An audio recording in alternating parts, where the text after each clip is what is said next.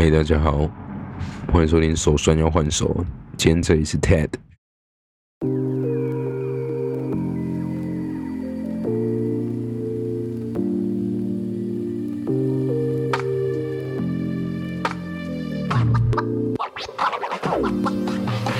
呃，我刚原本要来录一个 印度旅行的一个 rewind，我我之前原本想要录，可是一直没有讲啊。然后今天只有我一个人，我在高雄，所以有空有空来跟大家分享一下。刚大概讲了四十分钟有吧，但是后面讲的都被卡掉了，只是不知道为什么那个 Logic Pro 好像没有，就录到一半突然停了啊，所以我现在想要重新的来录一下，那简单简单的讲就好了。前面讲四十分钟，可能有三十八分钟都是屁话，所以 想要来重录一下。那大家想知道为什么我去印度吗？就是我想要来 clarify 我自己在印度是哦，我我想讲两个部分了，一个是我为什么去印度，然后第二个是我在印度，嗯。做了哪些事哦？我就来讲这两个。第一个是我想要去印度学瑜伽，我想要在那边拿到 certificate，就是两百小时的瑜伽证照。所以我决定呃去 Rishikesh 瑞士凯斯这个瑜伽的圣地，那在那边一个月的 training，然后最后我就拿到了这个 certificate。那中间经历了很多啦，这种细细项就不讲了。但是，那大致上来说，就是我我觉得，如果你们有想要去学瑜伽，那你本身的经济条件还可以的话，呃，可以去印度。我是觉得环境还有它的那个 feel 都有到位。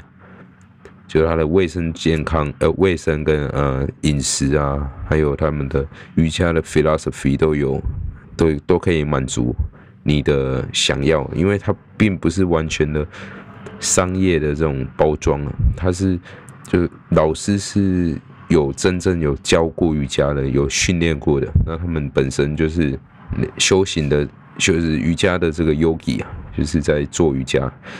所以他他把瑜伽融入到生活中，他自然而然只是把他的 life 还有分享给你，还有把他们的经验传授。所以我觉得可以去印度学瑜伽是不错的，而且价格确实来的便宜。呃，我去的那一间叫做呃 Vinyasa Yoga Ashram，如果有兴趣的朋友可以呃搜寻看看呢。那这瑜伽学完之后，我我还没有正式的去教过啦，我我自己都没有很长的在练习啊，就是因为现在在当兵嘛，其实也没有办法做瑜伽。我大概就是回来台湾之后，有自己在家里做了，呃，练了一些，练一阵子，但是大致上你要练。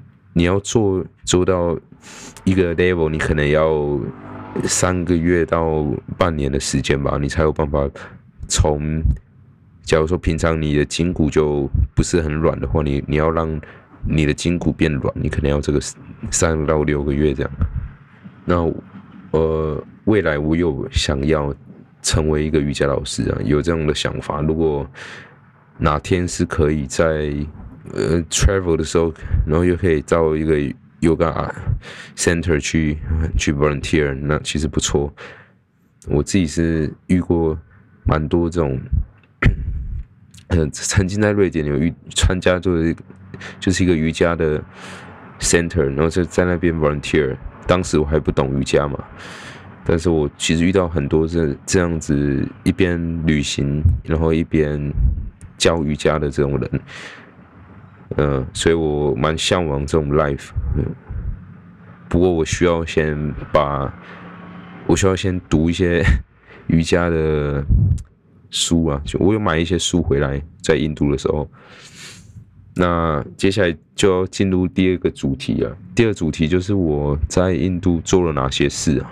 呃，我去了一个 temple 叫做 Tugnath，它是湿婆神的一个 temple，然后它在 Chapta 就是一个小村落，那在北部乌特汉邦的一个一个小村落。当时坐车到那边大概。蛮久的，记不太起来多久，但是可能要先从德里出发，要先到呃哈迪瓦哈利杜瓦转车到，然后再坐小小包车到那个 Chapta，大概要一天的时间呢，要两天了，sorry，第第一天要先到哈利杜瓦，然后在哈利杜瓦一晚。呃，隔天早上再坐到 Chapta，所以交通要要两天的时间。那这个 Temple 有什么很特别的地方啊？它对印度教徒来说，它是它是很特别的，它是它是一个它是最高的一个印度呃湿婆庙，那是印度最高湿婆庙。另外一个比较有名的叫做 Kedarnath，Kedarnath 在也是在那个 Uttarhand，。但我我只有去 Tuknath，那一共是走了七公里的路，它是在一个山上，所以当时去的那个 view 其实可以看到这个喜马拉雅的的山脉，我就觉得那个景是蛮值得的。不管我是不是呃印度教，但是我觉得我在那里都有感受到一种被洗涤，好像。就心里就觉得很很踏实啊，然后挺棒的，挺棒的。呃，除了去 Tugnath，我还有去在瑜伽之后啦，我去了克什米尔 （Kashmir），然后还有 Cashmere 之后，哦，sorry，我在 Cashmere 之前，我先去拉达克，拉达克。呃，当时我就很，我就突然想到说。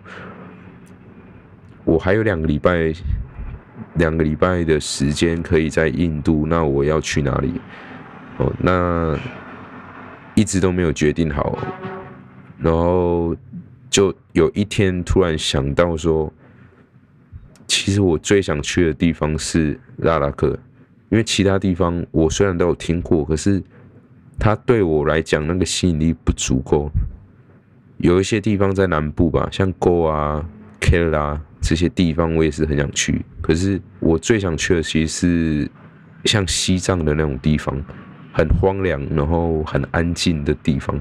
所以我只能说这个选择完全没有后悔。我当时就是买了机票，然后隔天早上就飞了，从德里机场飞到拉达克。到拉达克之后，第二天就高反，哦，我就。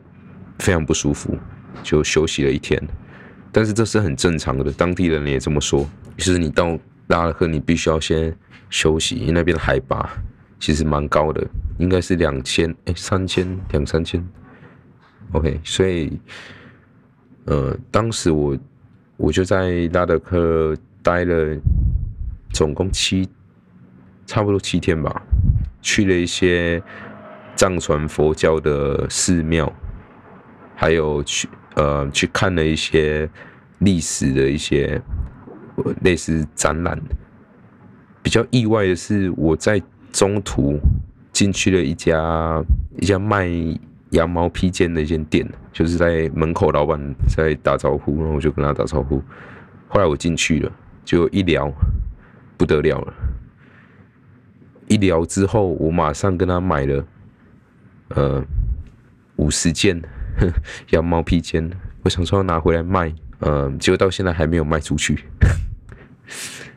所以真的要三思而后行了。但我那时候是蛮冲动的，我就想说，OK，既然这个东西品质好，然后价格也不贵，然后我就跟他买了，我就叫他帮我送回台湾。于是，于是就认识这个朋友，这个他叫做 Latif，他是一个克什米尔人，然后。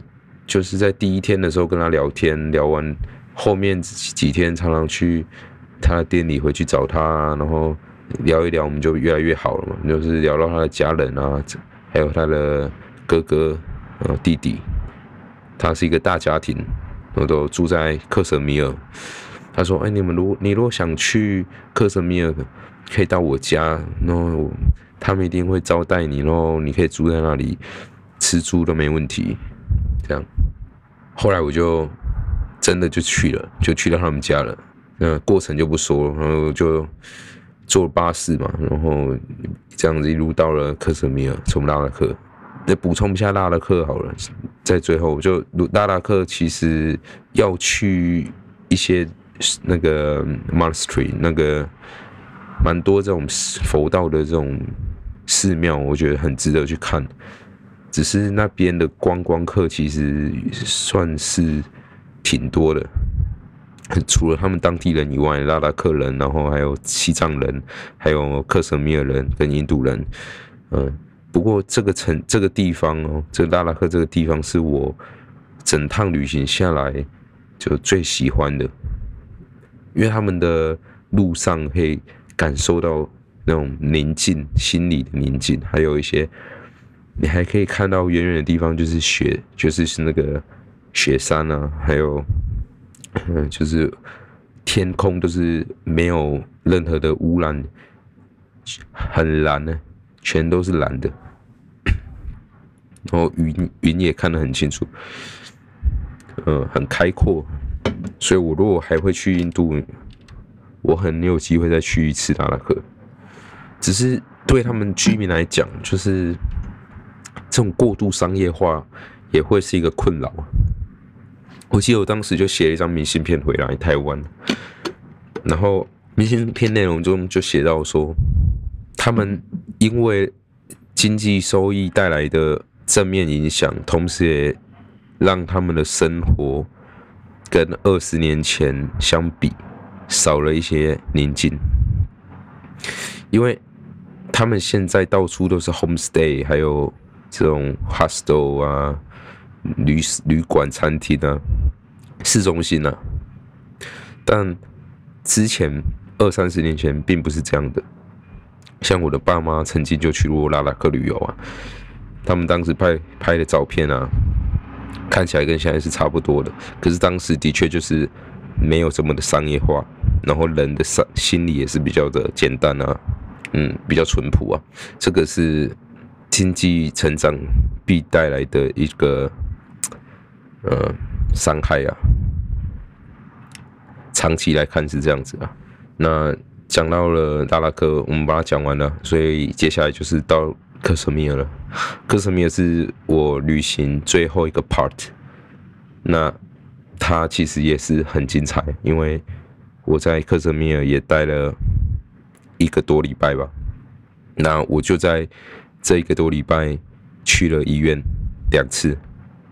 因为我在那边便秘，去到那里前的一个礼拜都没有大便，所以，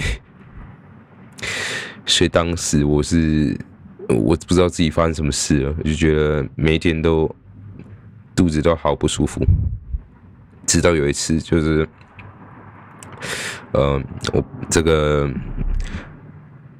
Latif 那个朋友他带我去，他的弟弟带我去医院啊。去，我跟他说我我便秘，我想要去看医生，我实在撑不住了。然后后来医生就开了一个那个软便剂啊，然后还有他他用一个东西帮我呃捅进去我的屁股里面，然后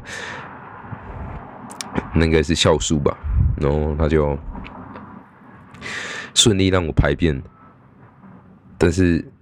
你可以想象一个礼拜没大便，所以你肠胃里面会发生什么事情。然后当天的晚上，我就是发烧，然后又头痛，然后又马上到附近的诊所去看了第二次，然后医生就开药给我，他说你有肠胃感染，可能是肉类引起的。所以我就是很明显知道这是 一件。是一个警示啊，就是我不能再吃肉。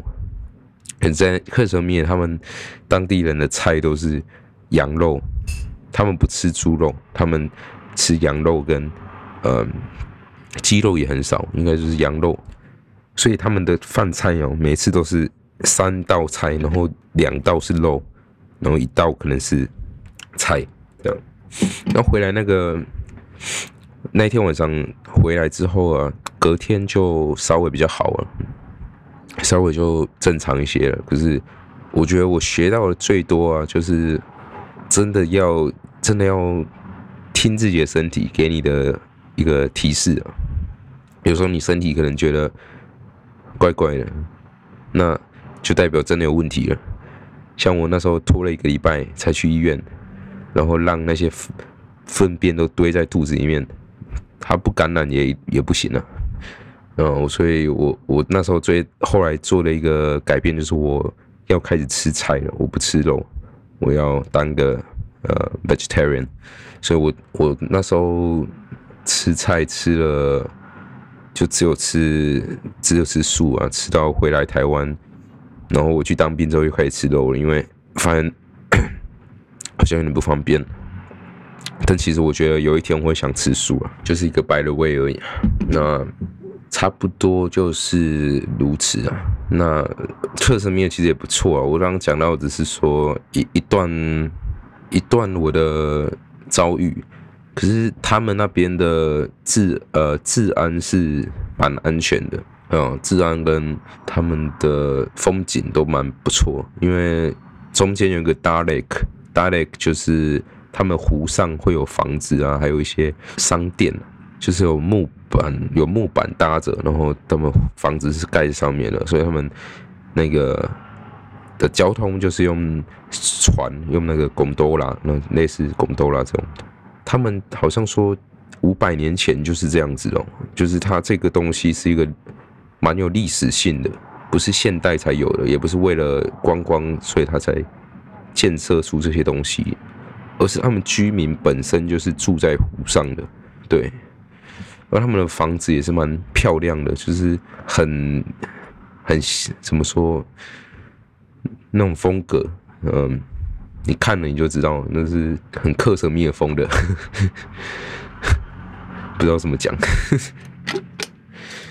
对吧？所以这这一集录起来有点断断续续的，东拼西凑。不过好了，大那个印度的故事大概就差不多先先分享到这里。如果还有兴趣想知道的朋友，那再私讯我们，或是告诉我们一些。想听的事，然后或者有任何建议，都可以在我们的 IG 啊、FB 还有呃 Apple Podcast 留言给我们呢。那希望大家都能有一个 Happy Sunday。那我就先录到这里喽，拜拜。